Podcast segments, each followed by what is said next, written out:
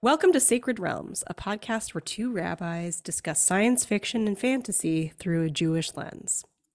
This month's episode is Clash of the Narratives, which is about competing or conflicting narratives.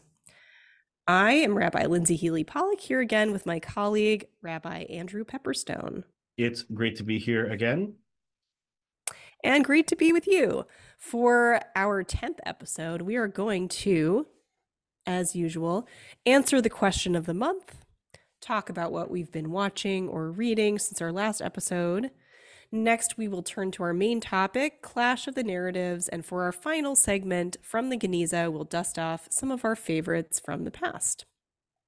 So, for this month's Shayla, Shyla, since we're talking about competing or conflicting narratives or stories, what was a time when you experienced a conflicting or competing narrative or narratives and how did you navigate them?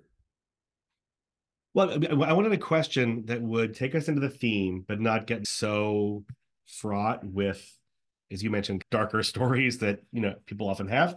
So i thought about a small stakes one is that neither of my parents came from musical households. My mom's mother was actually profoundly hard of hearing and didn't own records, tapes, CDs, anything, like no music in her house. She had a radio, like that was it.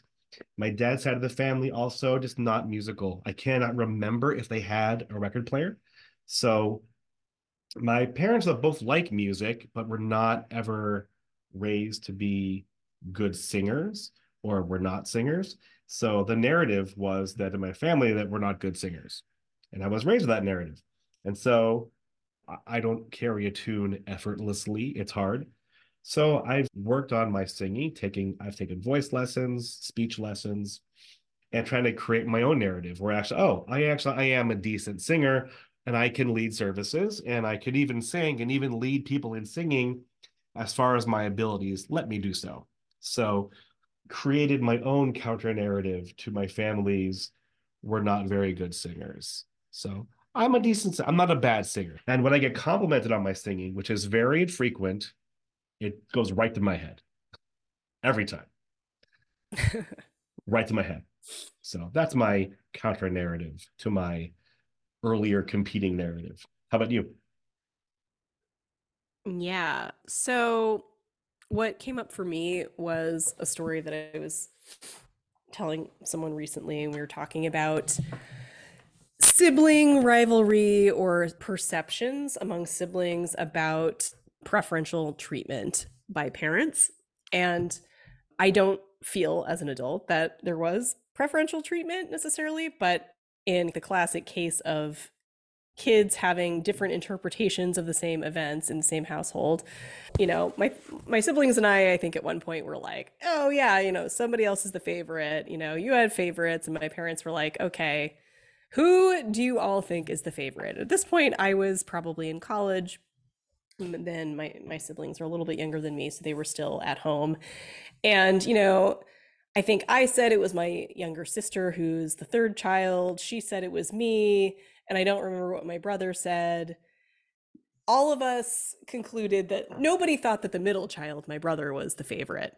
But it was interesting to that we all had a different take on things coming from our own living in the same household, having similar experiences and how we interpreted events or, you know, certain actions, let's say on the part of our parents as being indicative of some kind of preference for that child.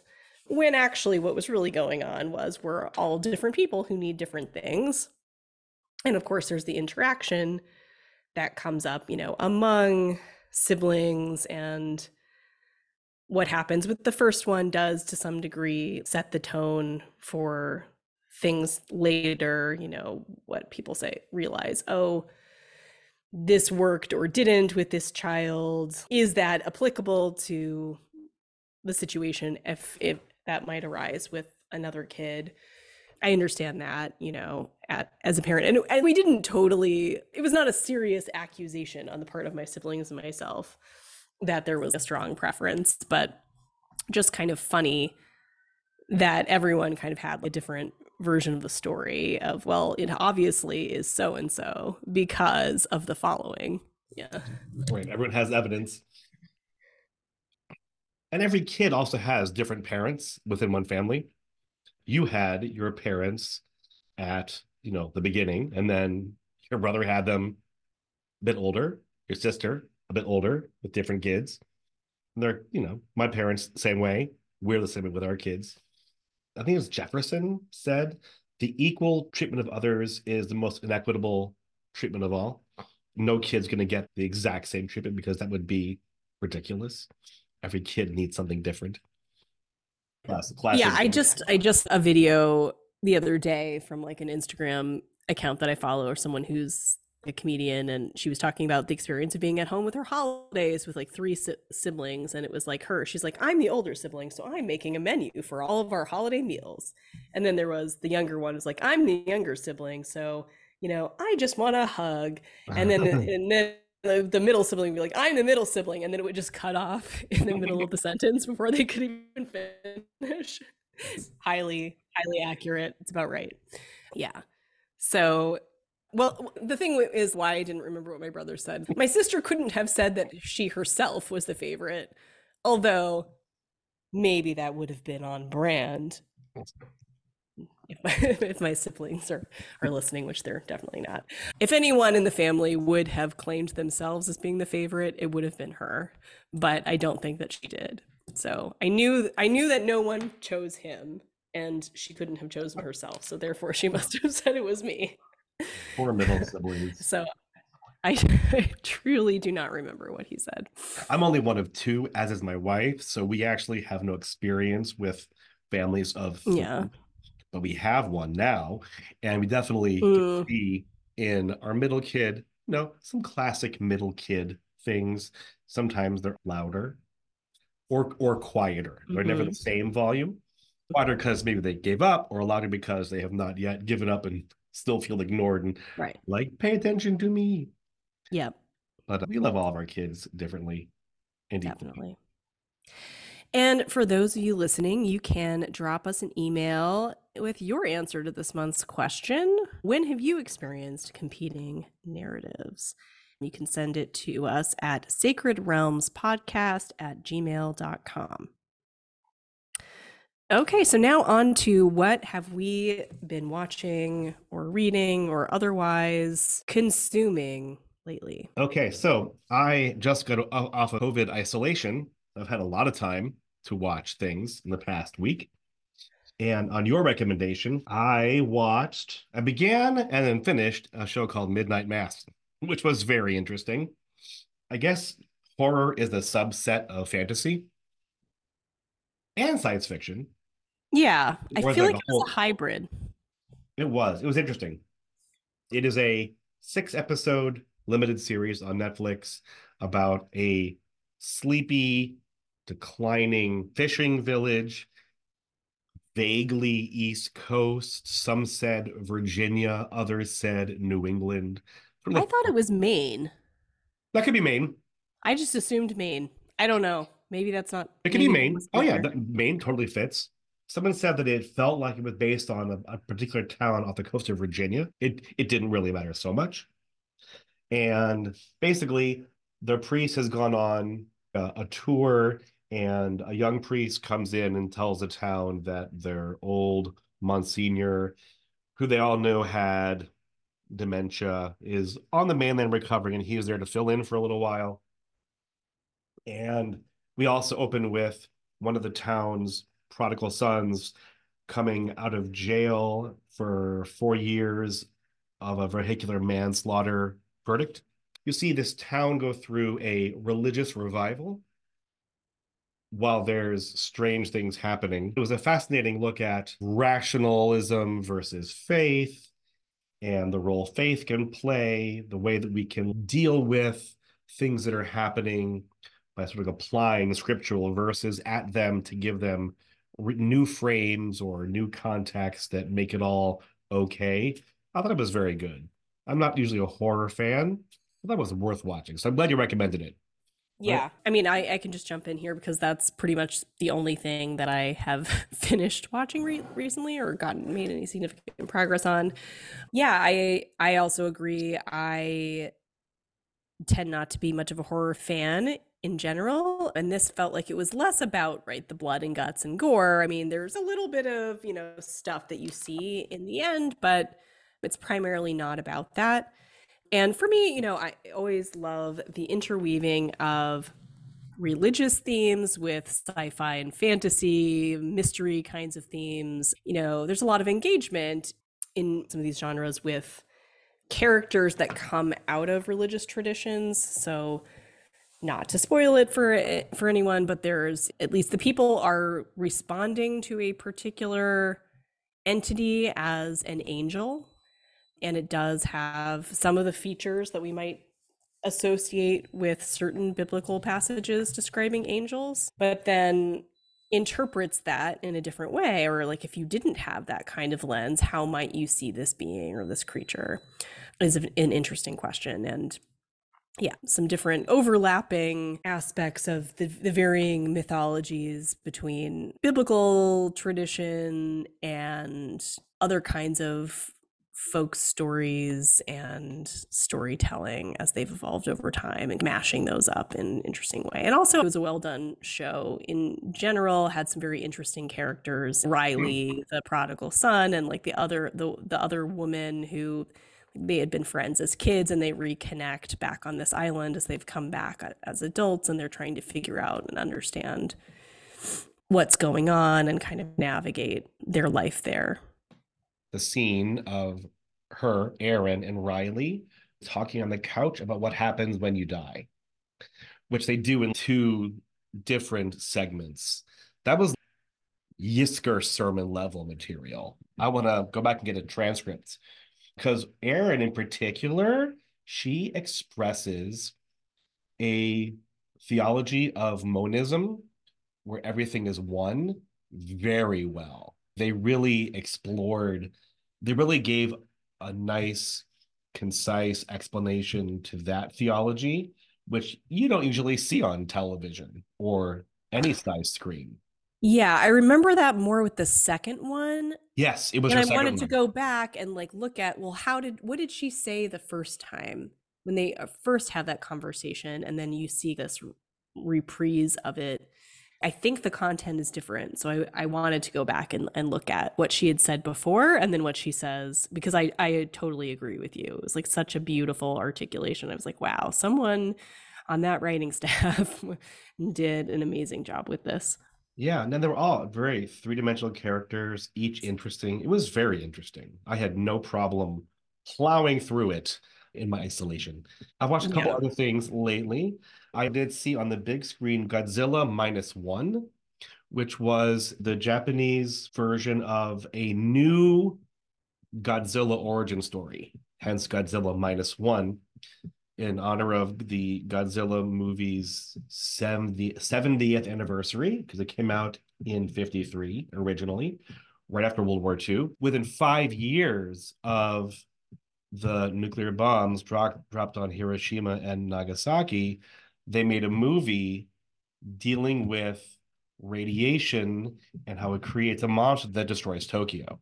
I also really came away with a strong sense. Have you seen Spirited Away, Lindsey? I have. It's been a long time, so I'd like to go back and watch it again. So it definitely made me feel much more that Godzilla really came out of that like river spirit, but the river got polluted. Now the spirit is also ill or broken or has a malaise. It very much gave me human beings unleashing nuclear radiation creates Godzilla. I really got that spirited away connection that I did I, that I had not had before. A feeling how much Godzilla is rooted in Japanese culture. It's very interesting.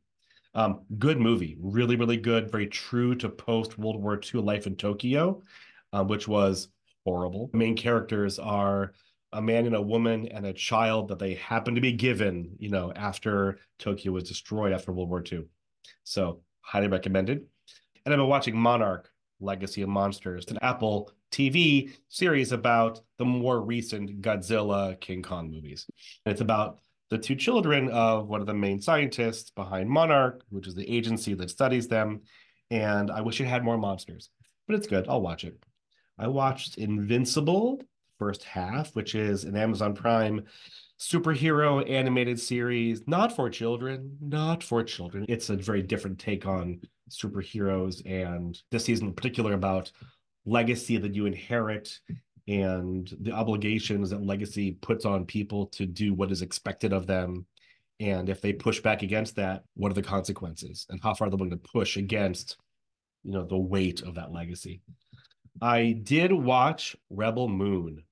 Rebel Moon is Zack Snyder's Star Wars script that Disney rejected, that Netflix made into a two movie series anyway. So it definitely is Star Wars Warsy, and it's about a big empire exploiting planets for their resources, people getting upset and forming a rebellion. So, you know, rebels against the empire. There are some flaming swords, but they're not like lightsabers. And there certainly are Star Wars esque moments. I didn't think it was that bad.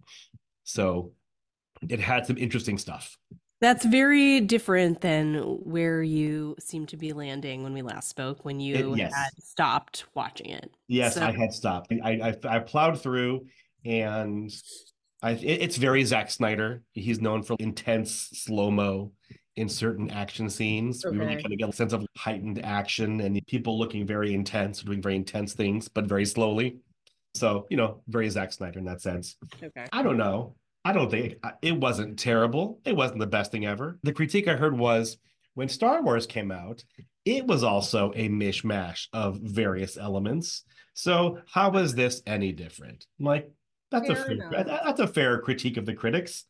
I will give it a little more of a fair shake. So I watched it, and it it was entertaining. I'll say that. So, but that's all I've been watching lately. A friend of mine had recommended a comic series that I think involves Norse deities. So that sounded cool. So I might check that out, and I don't remember what it's called, but maybe I will start reading that and cool.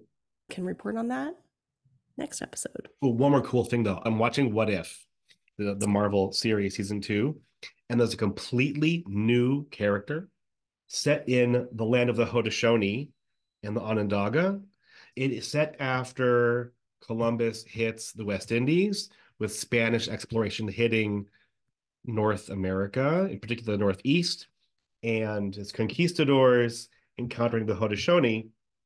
And they have this legend of this forbidden lake near them mm-hmm. because that's where one of the infinity stones has landed after in this other timeline asgard was destroyed in ragnarok. And Kahori, this new marvel superhero she basically gets sucked into this vortex by the power stone. Everyone who's there basically had been imbued with power stone level energy. She in particular got a lot of it. And she basically leads people back to her world to fight off the conquistadors and it's cool. The whole thing was in either Mohican or Spanish, no English in the whole episode, which was really cool. And they used Mohawk historians and scholars and linguists to help them write and animate and illustrate in detail the whole thing. So it was all true to the time period, the culture. Really, really enjoyed that.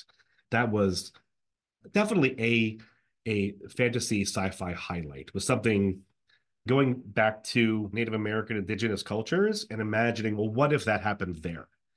Yeah, that sounds really interesting. All right. So let's talk about this main topic Clash of the Narratives. Riffing off, of course, on Clash of the Titans, the early 80s version, not the Liam Neeson remake. So, what do we mean by conflicting or competing narratives? In short, whenever there's different accounts or different interpretations of the same event, or maybe it's we're hearing two different narratives that are parts of the same but larger story, each with a different viewpoint or a different version of the same story.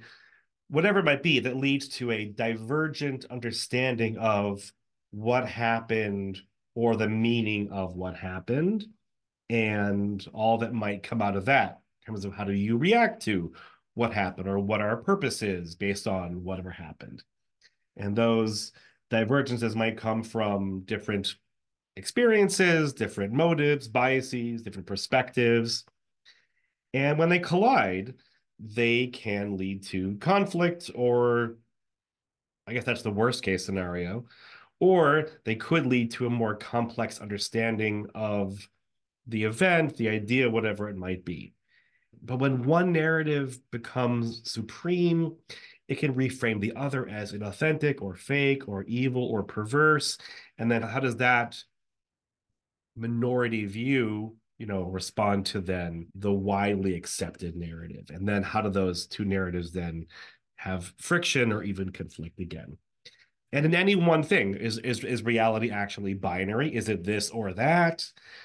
Must one be true for the other to be false? Can they be true for some, false for others? Are they part of some larger composite? And all of those questions are what you know we often see in a lot of different both faith traditions and a lot of sci-fi and fantasy. Any initial thoughts on just like this, like the topic in general? Yeah, I mean, you did a good job covering, I think, a lot of what we had been talking about. But just to kind of pick back up on the last little comment that you made there of that, oh, you see that engagement with multiple narratives as being a part of various faith traditions. That I think is n- not necessarily the way that people see it and not necessarily the way that people within various th- faith traditions understand themselves but is a part of how we've been thinking and talking about the Jewish understanding and story in a lot of ways. And I think we're going to see that as we turn to looking at some of the competing and conflicting narratives that we see in the Jewish tradition. And just what's coming up to me right now and I think we'll come around to and can talk about this a bit more Judaism might have a greater tolerance for conflicting and competing narratives being preserved inside the tradition because it is less of a system that is focused on belief as the primary defining element.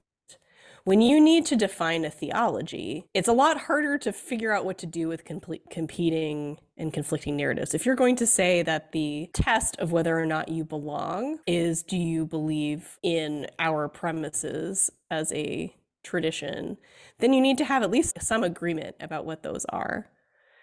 And so I think Judaism having less of a, a focus on belief over other markers of being a part of it, behaving, belonging, being some of them, mm-hmm. that that has allowed for more flexibility and, and fluidity.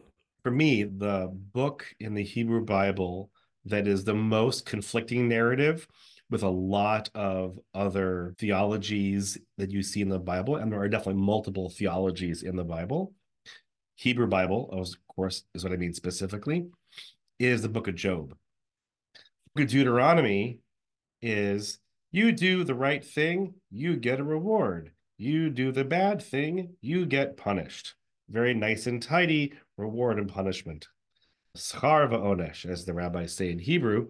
And then you have the book of Job, which is sometimes that is not so simple because we, the privileged audience of the book of Job, know that Job did nothing and yet suffers. And his friends will try to explain his suffering, and he will maintain his innocence and his lack of deserving it. And then God basically shows up and says, Shut up. And Job says, Yes, sir. Or that's one way to read it. It's a little bit simple. Harold Kushner's take on it is that God says to Job, the world is a, a dynamic and changing place, and people have free will, and that's just the way it is. And then Job says, Got it. That's a better take. That's my take. That's my take on Kushner's take on Job, anyway. But if not for Job saying that theology is not simple, I don't think the Hebrew Bible would work for me. So I crucially re- rely on the conflicting narratives of Deuteronomy and Job, which are in the canon, I think, for mm-hmm. that reason. because there is no one belief, no one canonical theology. That's interesting. Leaving things where you just left them with the book of Job is not does not feel particularly satisfying to me. I'm like, God basically, you know, is approached by Hasatan, the accuser, and says, Hey, can I, you know, mess with your buddy Job? And God is like, Okay, sure. That does not leave me with warm and fuzzy feelings about. Oh no! You know, oh no! No, it is not. Like, it, it, it is no. God I, is. I'm like, you know, this is not. This is not a. No, God's kind of a dick. I mean, it, it's God's kind of a dick. It's a very problematic text, but I love that it was included in the canon because mm. whoever put in the canon saying sometimes it is not fair and sometimes God feels like a dick. Yeah. Uh, even yeah, though I mean, Kushner has waited to read the ending that is, I think, very hopeful. Right. Job's experience is horrible. Yeah. Yeah. Job's experience is horrible. Trying to understand like the complexity of what's going on behind the scenes, like on the, you know, cosmic level is, is very difficult. What I feel is very similar to what you're saying, which is, you know, I, I'm not just fixating on particular books, but I would say for me, like the inclusion of wisdom literature, like mm. the books that I think I did a series about this for my shul a couple years ago where we read Kohelet, Proverbs, Mishle, and and Job, or significant parts of them. And Job has some of the most beautiful, moving, poetic passages in the entire Hebrew Bible, where it really gets to this like, you cannot even process and handle the greater reality that is beyond the experience, the human experience. That's what I find compelling and moving. Mm-hmm. But this the story of how it is that Job gets tested is still very theologically problematic to me. Yeah. The choice to include in the canon all of these different voices and to have them coexist together is in and of itself meaningful and it, gives you possible options.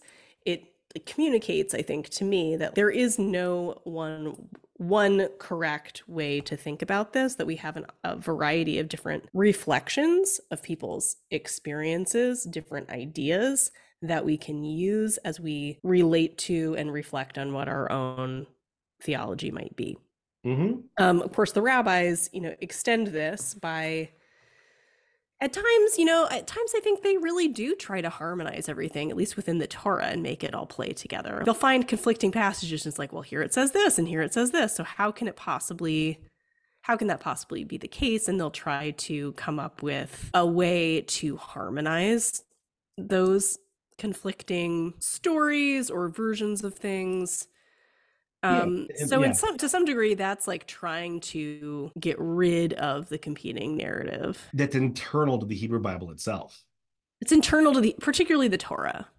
So one layer out and we'll, we'll come back to this when we talk about midrash in, in, a, in a moment or so is that fine you've got like you know several rabbis grappling with a particular conflict in the text and they may have, they may have like you know four or five solutions to that disharmony and the way how they, how they interpret it. But then you've got four or five solutions. I don't need to harmonize those. At least I don't think that we do. But some people do feel the need to harmonize even those. That's not the point for me, because that puts all of the oral Torah in the same needs to be harmonized category as the way people view the written Torah they're unwilling to let those narratives be in conflict or just have just be different versions of a narrative. They have to all make sense. They have to all be coherent. I'm like, but do they? Because they probably can't. And nor was that probably the author's intention was to create, you know, eight things that sound different, but they're actually the same. That's not, I think, what they're going for either. But I've met people who want to harmonize everything, which I think is a yeah. strange, a very strange desire. I want to harmonize everything. Right. I agree with you. I, I agree that the intention, most likely the authors and or editors of the Talmud, let's say, and leaving open multiple interpretations, particular, you know, things that don't have a bearing on halachic practice or actual observance. I think they they leave it uninten- eh, they leave it intentionally unized. And so I agree with you in response to those people. But at the same time, I also understand how uncomfortable it can be for people to sit with that lack of harmonization. And I also wonder, you know, that tendency, does that only come under the influence of surrounding cultures that place importance on harmonization and making things make logical sense? Here's an interesting possibility Judaism has existed when not in its own cultural context within two larger cultural contexts one Christian, one Muslim. Islam is far closer culturally to Judaism in that it has a very clear sense of this is the written scripture. We have lots of oral interpretation, and we have lots of sages interpreting what does the writ mean in this place, this time for this individual person. Whereas in Christianity, it was much more what is the one true meaning? What is the one narrative story that we're all going to get behind? And that maybe judaism in each of those places i think you're you may be saying is shaped by those same forces that they simply live within. The judaism within christian europe tends towards more the let's all find the the one narrative although i'm not sure but maybe much more open ended in Islamic cultures. I think, you know, I'm coming up with counters, which are, oh, and I don't feel like I'm well versed enough in these sources to really be able to argue about it. But in certain times and places in Islamic cultures, there was a, a huge pressure, or not, or at least felt by some Jewish thinkers, a theo- uh, to try to engage with Greek philosophy that had yeah. been preserved by Islamic thinkers and preserved in Arabic. So, you know, you have Saadia Gaon and then you have Maimonides. And they both show a tendency towards systemization that was not common among Jewish writing before either of them. But I mean, the kind of thing that you're talking about, the sort of harmonization, I think of as less being about Christianity per se, although maybe is in, insofar as Enlightenment modernism is post Christianity, essentially. Um, I think secularism is, in fact, not actually, never really existed, and that what we what has been labeled as secular culture is a lot of Christian hegemonic ideas that were like desacralized. And that's been a problem for Jews living in those cultures for a long time for a lot of reasons. But I think Brisker method, kind of Talmud study, and like I see that as an outcome of modernism just as much as, you know, other movements that we see coming out of like 19th century Europe. Everything is a product of its surrounding cultures, whether it's embracing or rejecting it, which is a good segue into the holiday that inspired me to pursue this topic, Hanukkah, which happened a couple weeks ago as of this recording. And the big question about Hanukkah is given that it is put in the framework of the miraculous, well, what exactly was the miracle again? And if you read all the versions of the Hanukkah story, there is no one absolutely this is what it was. We have all these like versions that exist nowadays side by side. We've got the Book of Maccabees, around which there really is no miracle. It's not written about in a miraculous fashion. It's the story of a bunch of anti-Hellenists known as the Maccabees, who basically had been fighting a culture war in Judea, which is then cracked down upon by the local Seleucid Empire, and which then sparks a rebellion against them. And Hanukkah is celebrating then the victory of taking back the temple in Jerusalem against the Assyrian Greeks. That's one version. In Maccabees 2, Actually, it was a political victory. It was the high priest Menelaus who used normal political channels to get back Jerusalem from Antiochus IV's son and his regent. And the Maccabees might have helped with restoration, but they didn't actually achieve anything. And then in our, our liturgy, the rabbis put God in there, which is a, a new thing in from the book of Maccabees and focus on the military victory as the miraculous part. And of course, the most familiar rabbinic source, which is that let's well, let's not focus on anything military or even priest. Let's just focus on like the one cruse of olive oil that lasts eight days miraculously. You know, all these Hanukkah narratives that exist side by side, and there is no one miracle of Hanukkah. So that's my original inspiration to this theme, which is we have these narratives that all exist side by side. And I really like that we have competing narratives. I often enjoy sitting in the tension that competing narratives create. I find that very energizing and interesting. Yeah, it's it is interesting and I also have just been noticing, I think particularly this year given like other things that are going on in the world, particularly the war in Israel and Gaza right now, and the ways that our religious narratives, and particularly like Hanukkah, because it was being celebrated, people were, you know, utilizing the Hanukkah story or different versions of the Hanukkah narrative and interpreting them in different ways, like in light of events that they're happening. And and then I was seeing people have conflict about the way that other people were using the Hanukkah story in one way or another. Saying it's like, no, that's not the real meaning of Hanukkah, or like that's not the real narrative.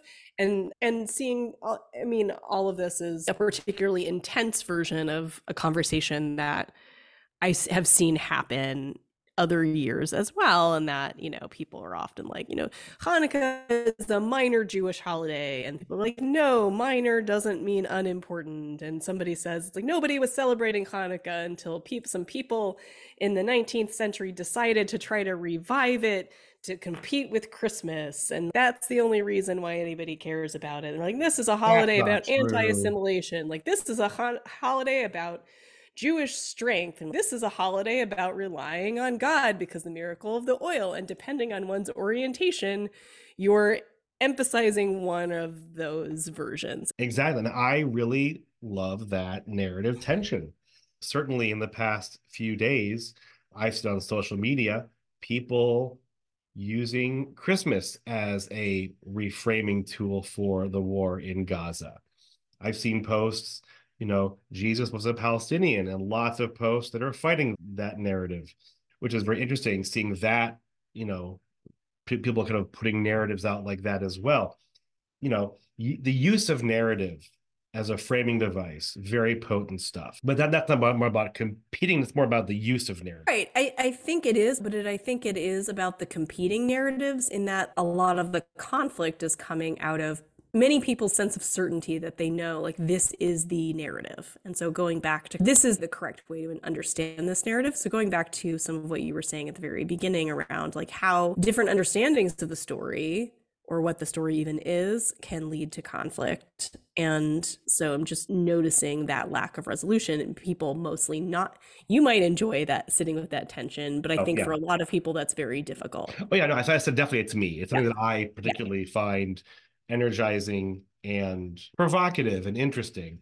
You know, I said in my interview for my position at a previous pulpit, when asked about Israel and Palestine and its ongoing conflict, and I said something that I've seen reflected later is that the the Yom Ha'atzmaut narrative and the Nakba narrative are are both true, and they exist side by side because they are experienced by people as reality. And so though you have two realities sitting side by side, which tell very different stories of, of the events of 1948, and each of which r- radically reframe everything from then on, even before then up until today in a very different way.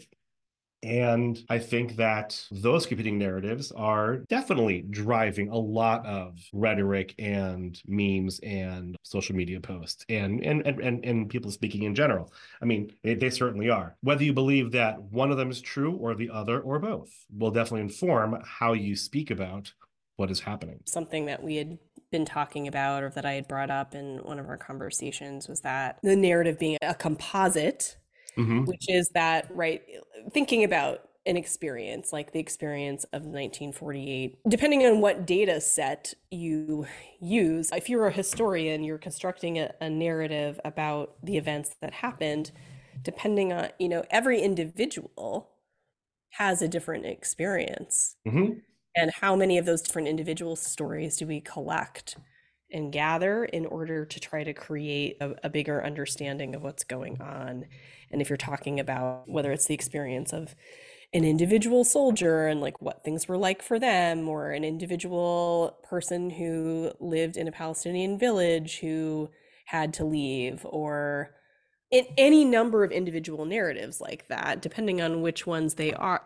Everybody has their own individual story. But of course, when we're telling these bigger narratives, we're trying to create a composite. And what that composite looks is dependent on like what we choose to include or not include in it. Mm-hmm.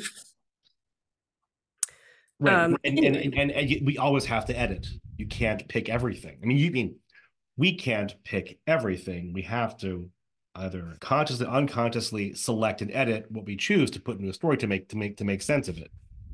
Otherwise it would just be the story of everything. The story of everything. Yeah which um, is which, which, which includes everything that ever happened all the time. Yes. Do we want to talk about some other examples in jewish sources? I think you see that they all like, you know, pick and choose different details within. So, for example, you know, how even within the Hebrew Bible, what is the nature of Israel's 40 years in the wilderness?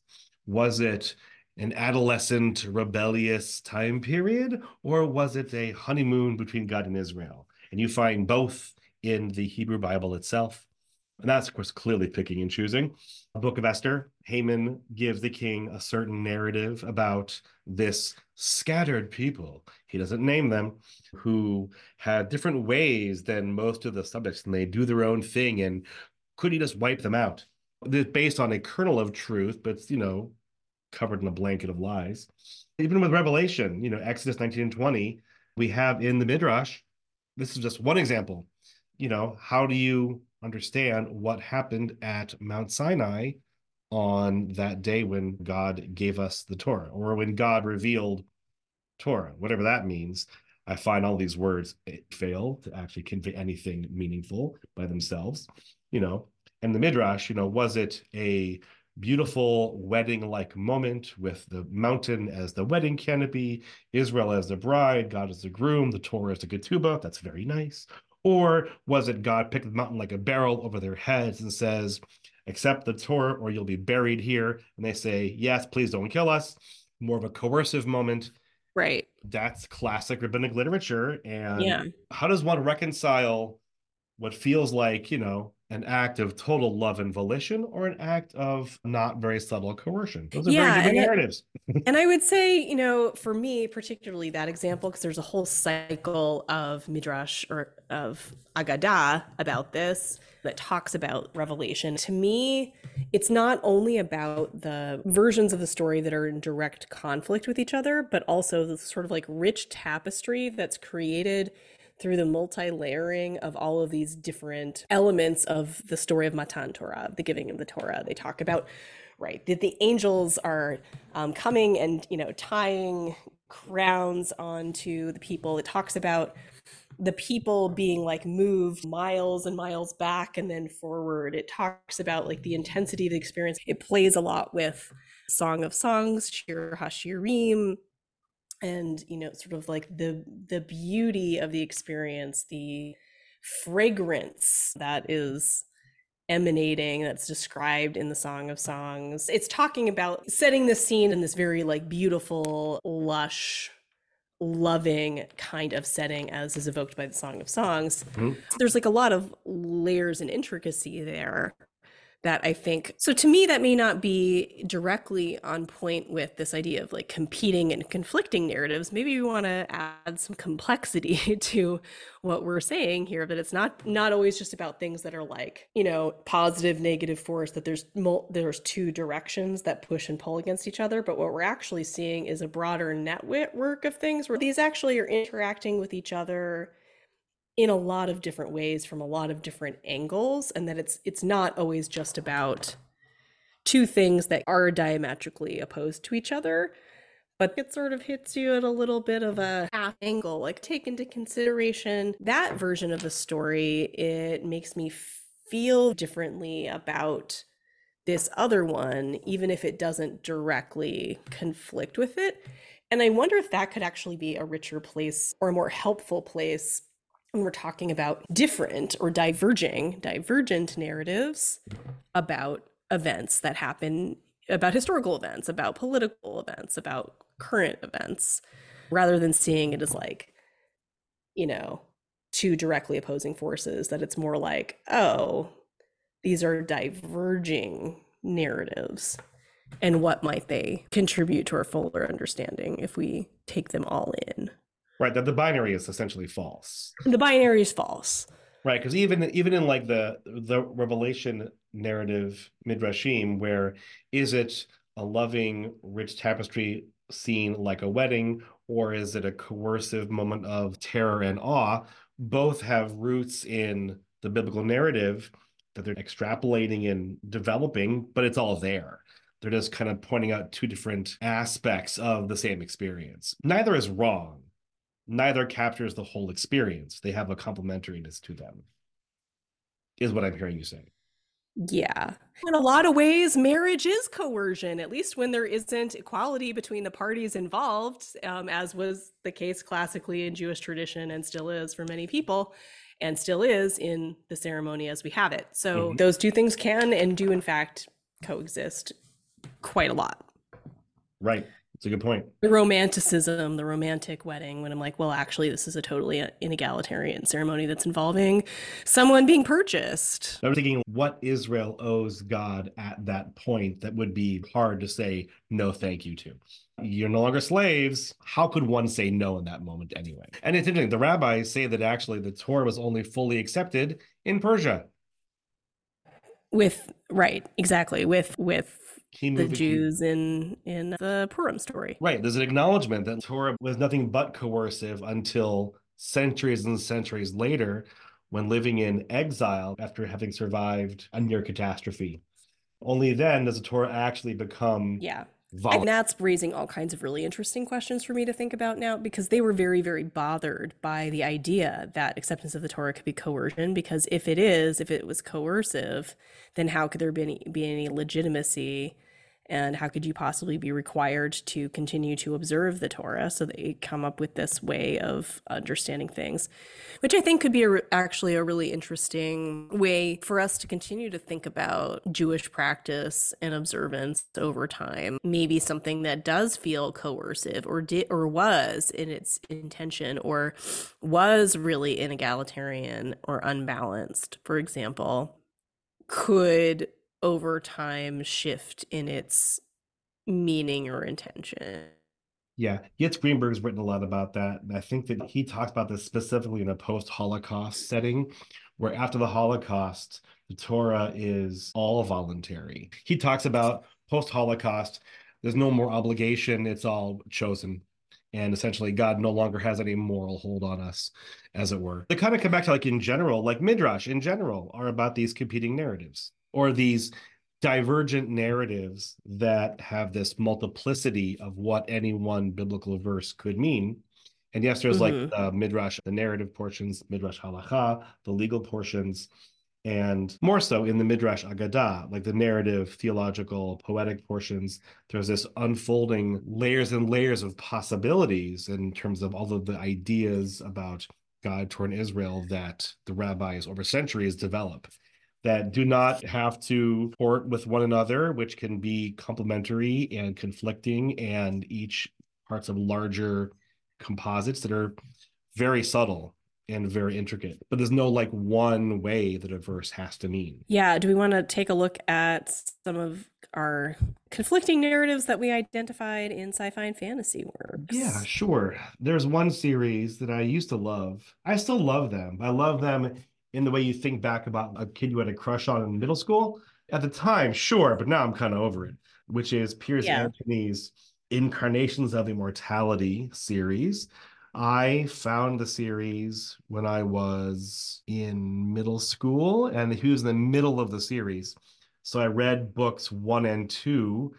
They had to wait one year for three, four, five, six, and seven to come out, which I did ardently. I would read them in like 12 hours, just plow through them. A year of waiting for a half day of reading. It was very quick. So he wrote these first five of the seven book series, each from the point of view of a mortal who had been given the job of something in the world death, time, fate, war, and nature. And the adversary was always the devil, Satan, and fans by the end of the book five began to demand that he write book six and seven, which he had said he wasn't going to do originally. He was going to end it after book five. And so he decides, after fans complain, that he has to write Satan and God's story. God is the seventh book. And so Satan, who's the enemy in all the first five books, who is clearly evil, he then had to write another narrative from Satan's point of view that completely upended everything you thought he was doing with his own particular point of view and what he, what he was actually doing. So it was a very clever book where he kind of like makes you you think you knew what Satan was really up to, but turns out he actually he was playing a role and he had to play it in a certain way. He was actually doing something completely different. So he had to write his own countervailing narrative within his own larger narrative framework. Right. We were talking about the Star Wars series. And I mean, really, the whole thing is from the point of view of the rebels who are trying to take down the empire as we've talked about and then there's been maybe some different iteration with some of the new newer series that have come out that have taken you know smaller slices of the bigger picture but if you were to look at this from the perspective of the empire or the emperor you know you had said this like oh what if all he was really trying to do was trying to avoid this like bigger threat that was looming on the horizon and you know maybe it all seems terrible and oppressive but and then i feel like you get into other kinds of arguments which i think come up quite a lot in real life too these utilitarian arguments like would it be you know if we could stave off this bigger crisis later on what's a little you know repression how do you evaluate or make make claims about things like that. But of course, right, the, the main point here just being that there are different perspectives here that there's you know the story is largely being told from the rebel perspective and there's there are more actors here and they may have different things to say about it one scene in the movie clerks in particular that is the serious question you know the first death star it is said you know was a, a completely finished military ship so ostensibly everybody on the ship was, you know, part of the military apparatus. And when that one blew up, you could argue that was it was during an act of war. And then the second one, which was uh, under construction, you could imagine it was done through a number of civilian contractors. And then when it blew up, a lot of civilians died in Return of the Jedi. So that that one is more, much more morally problematic than the deaths on the first Death Star. There's this question should they have even attacked? So, somewhere between the Empire and the Rebels, all of those civilian deaths, you know, lay at their feet. Whereas in the first one, it was black and white. It gets grayer, even within Return of the Jedi. It even gets morally gray right there. The movies do not focus on it at all. There's no ethical conundrum presented in the movie itself. It's very clear. Very black and white still, even though it is a morally gray area. So you know, Star Wars does begin begin to become a little more circumspect, at least narratively, if not deliberately or explicitly. The Expanse, the recent novel series, and Amazon Prime series, we certainly see the people living in the asteroid belt come to understand their role in the solar system as far bigger than Earth and Mars would have them be. And that leads to a civil war between Earth, Mars, and the asteroid belt. That is the core conflict of at least the latter seasons of The Expanse. In Dune, it's with the Bene Gesserit actually have been creating a narrative about a messiah figure over centuries that they've been breeding people to create. So here's where there's actually like the the intrusion of a narrative, the creation of a narrative for their own political purposes which is to basically take down the empire and re- replace it with a new emperor, which is, you know, whoever it might be. But there you've got this mythical narrative that they kind that they push people into to make it a reality. Like it doesn't have to be Paul that he would be the one, but it does become Paul, but it, it could have been somebody else. So they could create this mythos that lays the groundwork to actually shape political reality. We've talked about Ender's Game on moral ambiguity. I think we're seeing a lot of overlap between this topic and I think our our session on, you know, the gray. But we find out, I guess, spoiler alert, that the real no, story. No, of, it's over. They know. It's over. I, I mean, I don't know who's listening. Like, I don't want to ruin everything for you, but this is just the end of book one, right? That like all these kids who've been trained, you know, this, for this hypothetical battle, and then finally, you know, it, it's been kept secret that there is in fact this looming battle with the buggers going and ender you know thinks he's playing a game or doing a test and he is in fact you know destroying their entire species and there's those dueling realities and narratives going on. But the way that Orson Scott Card continues to write the books is that many of them are dedicated to telling about several different points of view of the same events and seeing it through the eyes of different characters and and i think you know also just overall throughout the series the sense that I get is that there really is this pushing back against the idea that there is this one correct narrative. You know, you see that through Speaker for the Dead as Ender goes about trying to learn about and really be able to tell authentically the story of, you know, different entities that have died, which is, you know, an attempt that that's quite rare you know, for most of us to to really try to get inside and inhabit the truth of somebody else's narrative. Right. And there in Speakers of the Dead, they try to synthesize like all the narratives that are out there and all of the data to create a much richer sense of the mm. person's life. Orson Scott Card is a Latter day Saint. And it's interesting that he really wants to push the much more complex narrative. Like the other, example is like the life of the buggers. I don't, know, I don't know if they ever actually have a better name for them. The Hive Queen. Like they just couldn't communicate. They had their own internal narrative that was just in a different way of even thinking than how humans communicate. Not only were the narratives, you know, different, they couldn't even be understood by the other. There was they're mutually unintelligible, which led to their deadly conflict. But once Ender and the Hive could actually kind of bridge that gap, then they're able to actually coexist. So it's a, it's almost like the the extreme of the conflicting narrative. The Matrix comes to mind. You know, the Matrix is the narrative. It is like the the mother program that everyone lives in that they think is reality, but the real reality is that they're batteries, which of course is a ridiculous thing because we're actually very, very poor batteries. We're not good batteries. Please don't do it. Just little AI shout out to the future. Don't do it to us. And the real narrative, the real the, the real reality is that humans and AI just don't get along. And they try to rewrite that narrative slowly over the course of four films. Humans and AI actually could coexist. Morpheus says about Neo that they don't take people out of the matrix beyond a certain age because their minds can't accept the other narrative, the other reality. So there seems to be maybe another extreme there where when, when you think that your entire life is one narrative and you realize that everything you thought you knew is absolutely false, or at least is not externally true. You subjectively experienced everything, but none of it was actually based in reality then that's got to be a hard, literally a hard pill to swallow. I did not mean to use it ah. that just that just came up because it came up.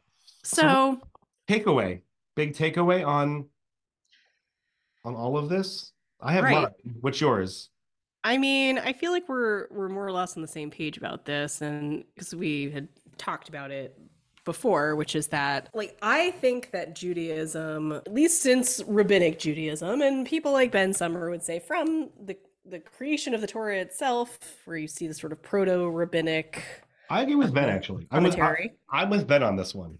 Yeah, I'm not. I'm not saying I oppose it, but I'm. I'm just saying it's like I'm gonna like just say make my claim from from the rabbinic period is that Judaism fi- fights against an attempt at creating a neat little narrative. The entire the entire thing to me basically exists on the premise that there is more than one perspective that we need to engage with with them that in our most sacred text, even in our most sacred text, we see examples of conflicting ideas, concepts, narratives that we are invited to engage with. And then the way that the rabbinic tradition and everybody who has followed in its footsteps and is continuing to respond and expand upon that is engaged in a process of not only sitting with the competing divergent narratives that we have, but might also be participating actively in adding in more of them, adding in additional layers, adding in different layers of interpretation that move us towards greater complexity rather than simplicity. The narrative I kind of come back to as like a metaphor for this is the Tower of Babylon, where there are Devarim Achadim, there are these singular words or the same speech, unclear, one language. But there's this, if, if you're trying to control the whole narrative, there's a kind of tyranny in that.